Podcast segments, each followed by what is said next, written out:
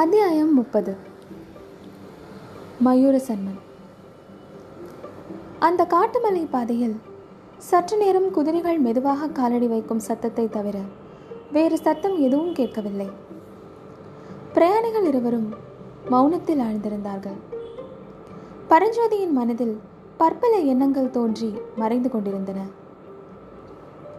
பெரிய மீசையுடனும் பிரம்மாண்டமான தலைப்பாகையுடனும் தன் பக்கத்தில் குதிரை மீது வரும் மனிதன் யாராக இருக்கும்?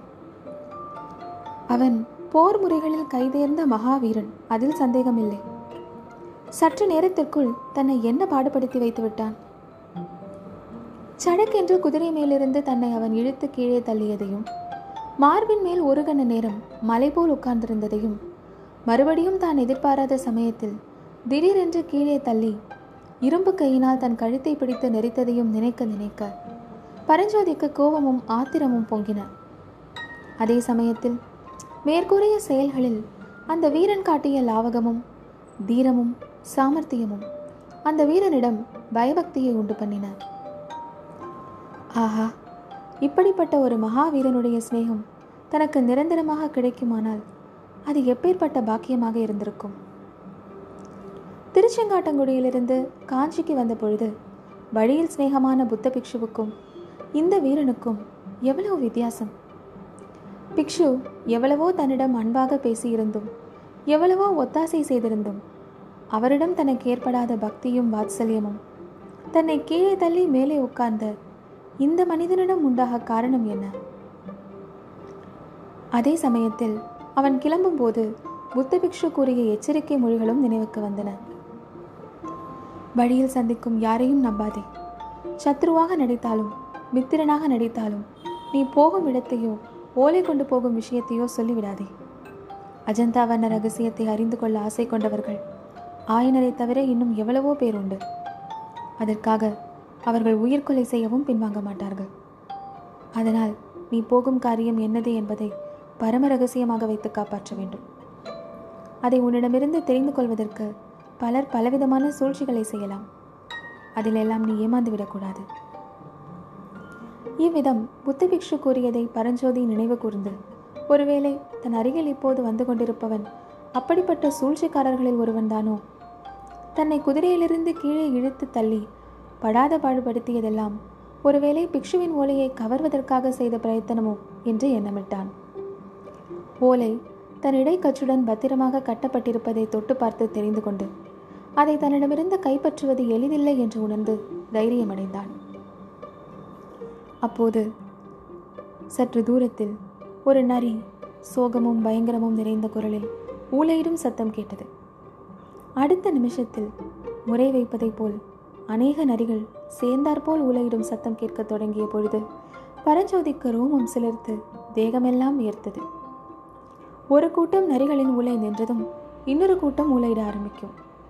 இவ்விதம் நரிகள் கூட்டம் கூட்டமாக முறைவைத்து ஊழையிடும் சத்தமும் அந்த ஊழை சத்தமானது குன்றுகளில் மோதி பிரதிபலித்த எதிரொலியுமாக சேர்ந்து.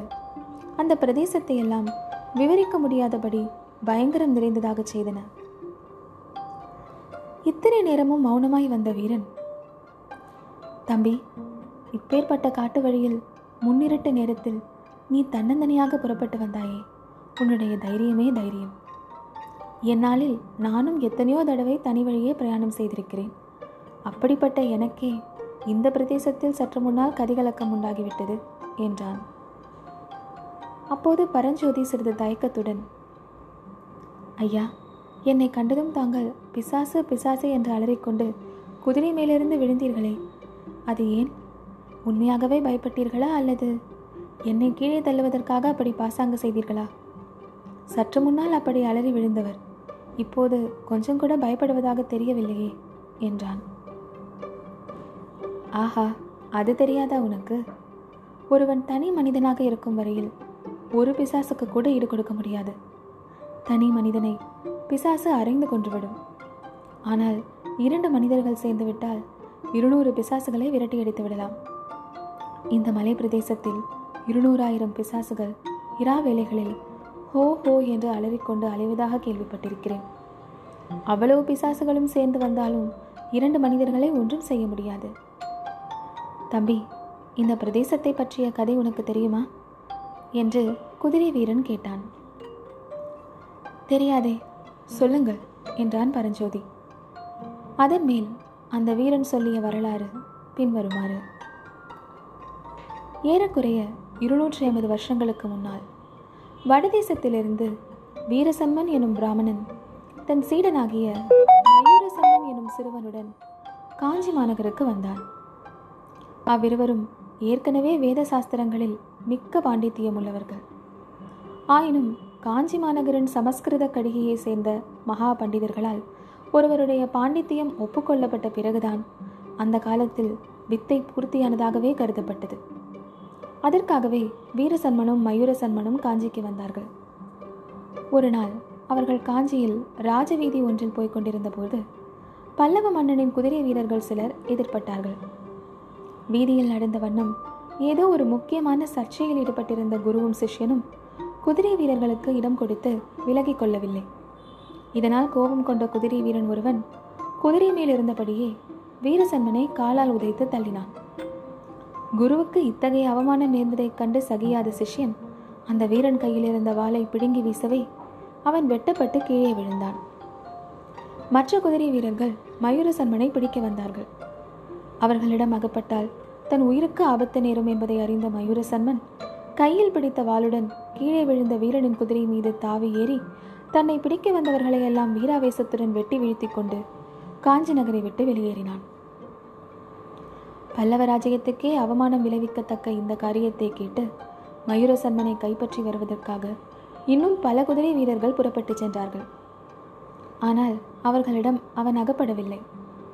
கடைசியில் மயூரசன்மன் கிருஷ்ணா நதிக்கரையில் உள்ள ஸ்ரீபர்வதத்தை அடைந்து அங்கே உள்ள அடர்ந்த காட்டில் சிறிது காலம் பல்லவ வீரர்களுக்கு பயந்து ஒளிந்து வாழ்ந்தான். பின்னர் அந்த பிரதேசத்தில் வாழ்ந்த மலை சாதியரை கொண்டு ஒரு பெரிய சைனியத்தை திரட்டியதும் அல்லாமல் அங்கே சுதந்திர ராஜ்யத்தையும் ஸ்தாபித்தான். பிறகு அந்த பெரிய சைனியத்துடன் காஞ்சியில் தன் குருவுக்கு நேர்ந்த அவமானத்திற்கு பழிக்கு பழி வாங்கும் பொருட்டு புறப்பட்டும் வந்தான். மயூரசன்மனின் சைனியமும் காஞ்சி பல்லவ சைனியமும் இந்த மலைக்காட்டு பிரதேசத்தில் தான் சந்தித்தன. ஏழு நாள் இடைவிடாமல் யுத்தம் நடந்தது. ஆயிரக்கணக்கான வீரர்கள் போரில் மாண்டார்கள்.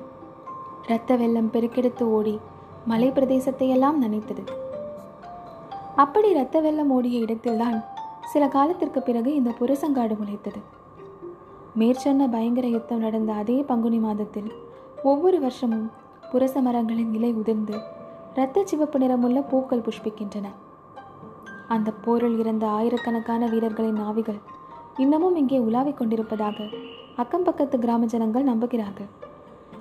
ஆவி குதிரைகளின் மீதேறிய ஆவி வீரர்கள் வாள்களையும் வேல்களையும் ஏந்தி ஹா ஹா என்று கூவிக்கொண்டு இந்த நிர்ஜன பிரதேசத்தில் அலைவதாகவும் யாராவது பிரயாணிகள் இரவு வேளையில் தனி வழியே வந்தால் அவர்களை கொன்று இரத்தத்தை குடித்து தாகத்தை தணித்துக் கொள்வதாகவும் சொல்லிக் கொள்கிறார்கள். மேற்படி வரலாற்றை கேட்டுக்கொண்டிருந்த பரஞ்சோதிக்கு கொஞ்ச நஞ்சம் பாக்கியிருந்த பயமும் போய்விட்டது. அங்கே ஆவிகள் அலைவதை பற்றிய கதையெல்லாம் வெறும் மூட நம்பிக்கை என்ற உறுதி ஏற்பட்டது. என்னை கண்டதும் இருநூற்றி ஐம்பது வருஷத்துக்கு முன் செத்துப்போன வீரனின் பிசாசு தான் வந்துவிட்டது என்று நினைத்துக்கொண்டு அப்படி உளறி அடித்துக்கொண்டு விழுந்தீரோ என்று கூறி நகைத்தான். இரத்தமும் சதையும் உள்ள மனிதனோடு நான் சண்டை போடுவேன். வில் போர் வால் போர் வேல் போர் மல்யுத்தம் எது வேண்டுமானாலும் செய்வேன். ஆனால் ஆவிகளோடு யார் போரிட முடியும்? என்று அவ்வீரன் சிறிது கடுமையான குரலில் கூறவே பரஞ்சோதி பேச்சை மாற்ற எண்ணி இருக்கட்டும் ஐயா இங்கே நடந்த யுத்தத்தின் முடிவு என்ன ஆயிற்று? யாருக்கு வெற்றி கிடைத்தது? என்று கேட்டான். மயூரசம்மனுடைய சைனியத்தைப் போல் பல்லவ சைனியம் மூன்று மடங்கு பெரியது. ஆகையால் பல்லவ சைனியம்தான் ஜெயித்தது. மயூரசன்மனை உடம்பில் முப்பத்தி ஆறு காயங்களுடன் கைப்பற்றி பல்லவ மன்னனை முன் கொண்டு வந்து நிறுத்தினார்கள். அதன் பிறகு என்ன நடந்தது? என்று மிகுந்த ஆவலுடன் கேட்டான் பரஞ்சோதி.